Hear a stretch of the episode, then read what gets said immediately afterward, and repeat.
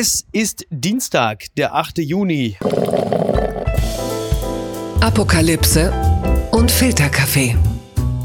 Die frisch gebrühten Schlagzeilen des Tages.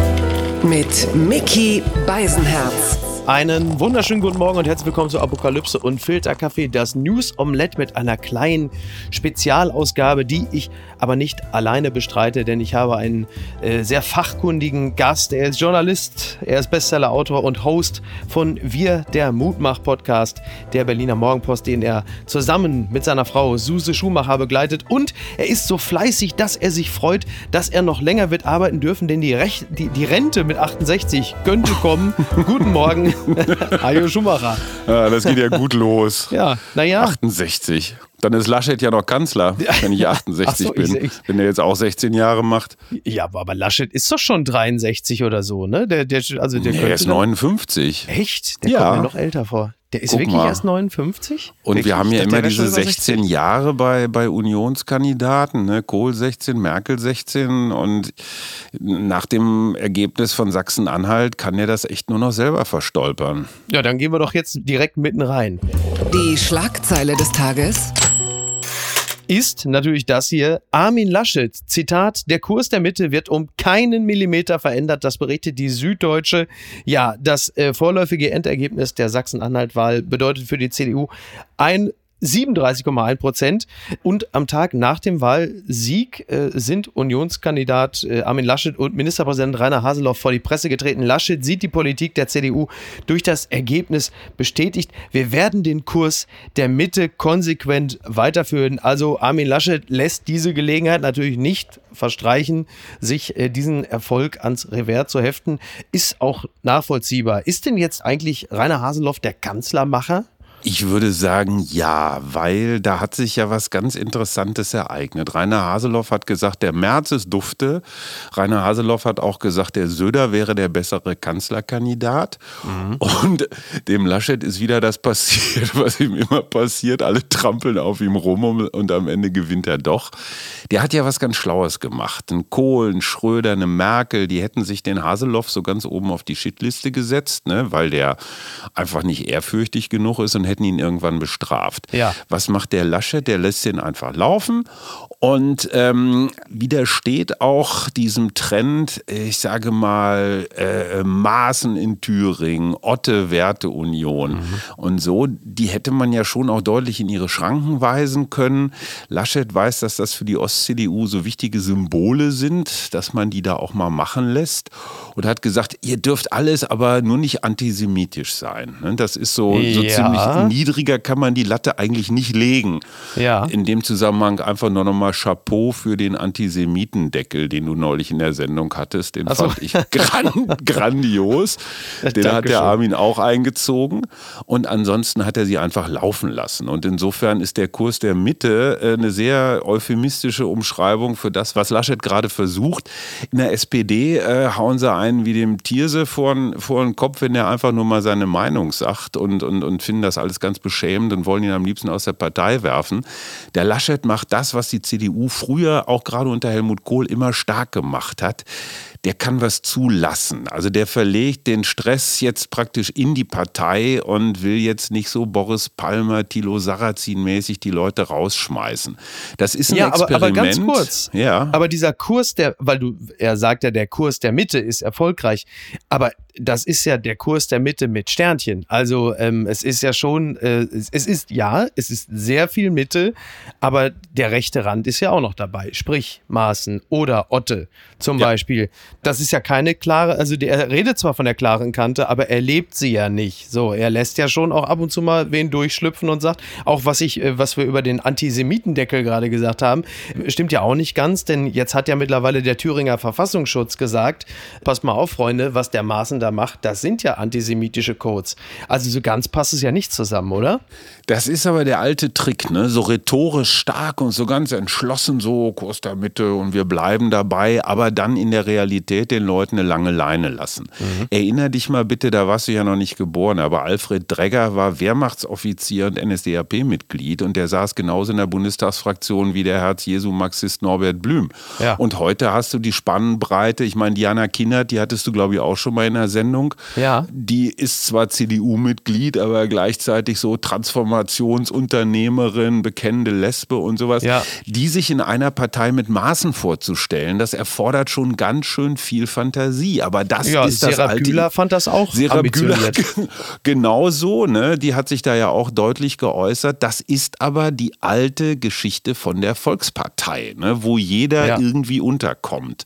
Das ist ein Experiment, ne? Also wo, wo hört die Volkspartei auf und die Toleranz, wo fängt die Beliebigkeit an? Ähm, ich kann mir vorstellen, dass der Laschet damit durchkommt, weil äh, es fehlen ihm einfach die Gegner auf Bundesebene. Äh, wer soll es sonst machen?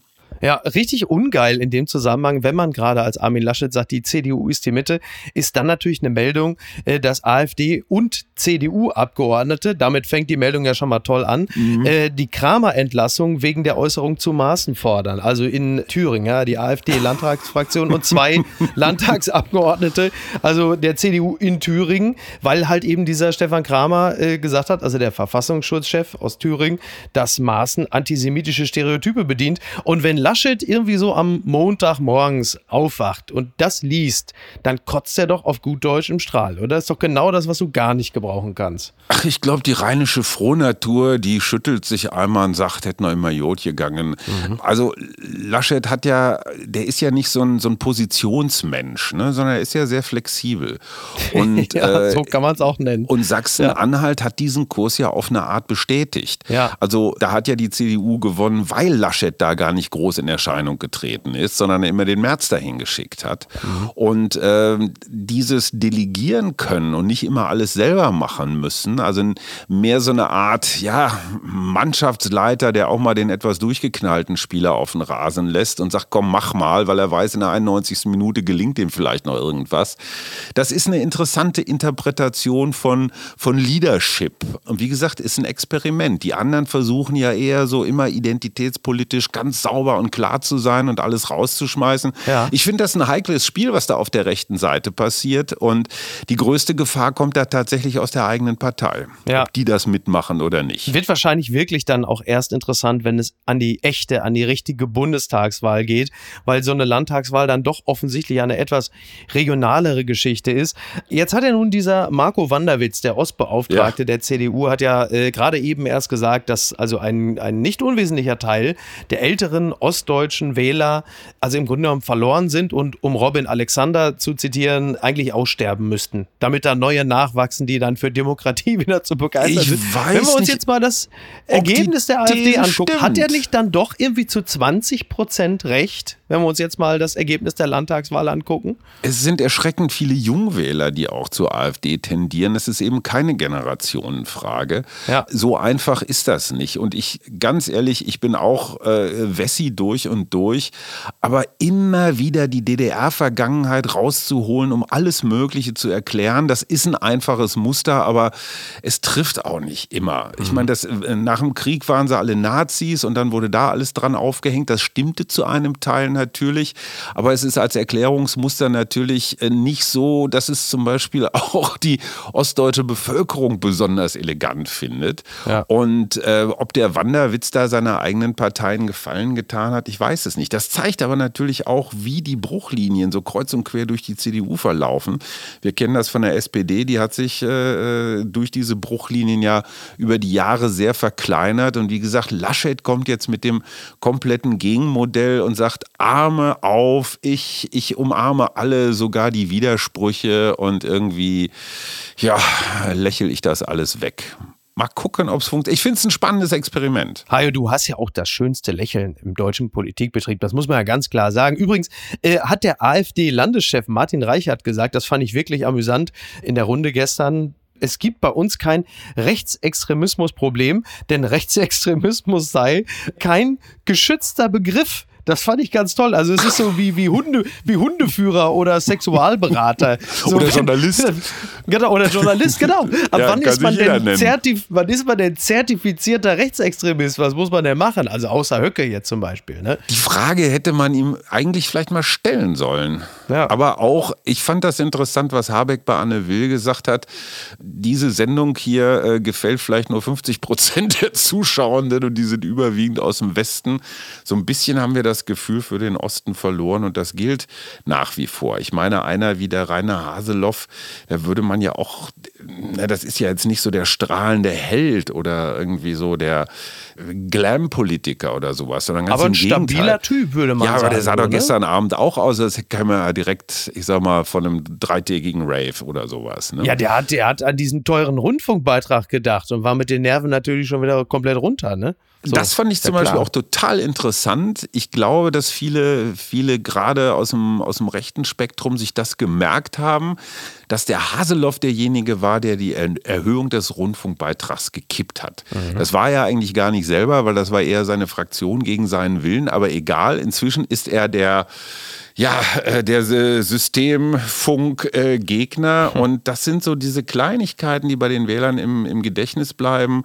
Und äh, das zeigt, dass er da äh, zumindest nicht unschlau äh, reagiert hat, auch wenn das für unsere Honorare bei den Kollegen von den Anstalten nicht hilfreich ist. So, ich mache jetzt erstmal die EM in der ARD. Der Rest ist mir erstmal egal. Wo wir gerade noch bei den Rechten waren. Es wurde ja nun im Vorwege ja von vielen immer gemunkelt, die AfD sitzt der CDU im Nacken. Ich habe es auch genauso zitiert und man wurde immer, man hatte immer so davon gesprochen, ja, die CDU hat vielleicht 28, die AfD 26. Am Ende sind es ein Unterschied von ungefähr 16, 17 Prozent. Mhm. Ist es auch ein bisschen unsere Geilheit auf Grusel, dass wir im Vorwege solche äh, Szenarien aufmachen und dann sagen, ja, vielleicht wird die AfD vorne sein? Das ist ein Punkt. Es gab allerdings ein Institut, was besonders dramatisch daneben lag, und zwar bis, äh, bis, bis wirklich zum Wahltag hin.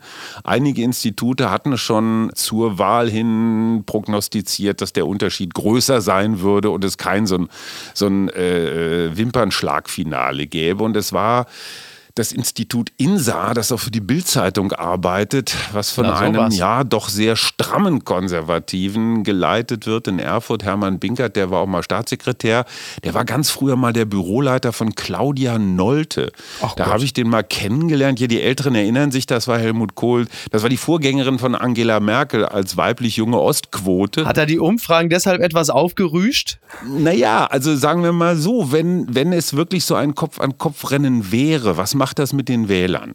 Das fragen sich natürlich insbesondere die Parteien, die so ein bisschen übergangen worden sind, so Rot, Gelb, Grün und auch die Linken haben ja viel verloren. Mhm.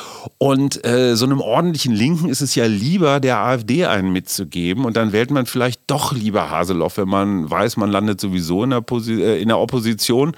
Und es kann schon auch sein, dass so Umfragen dann die Wahl einfach verzerren, weil die Leute an ein Duell glauben, was es gar nicht gibt. Das lässt sich im Nachhinein mit statistischen Mitteln, mit Umfragemitteln nicht belegen, aber es gibt eine ganze Reihe von Untersuchungen, die sagen, dass Umfragen tatsächlich die Wahlentscheidung beeinflussen können, gerade für taktische Wähler.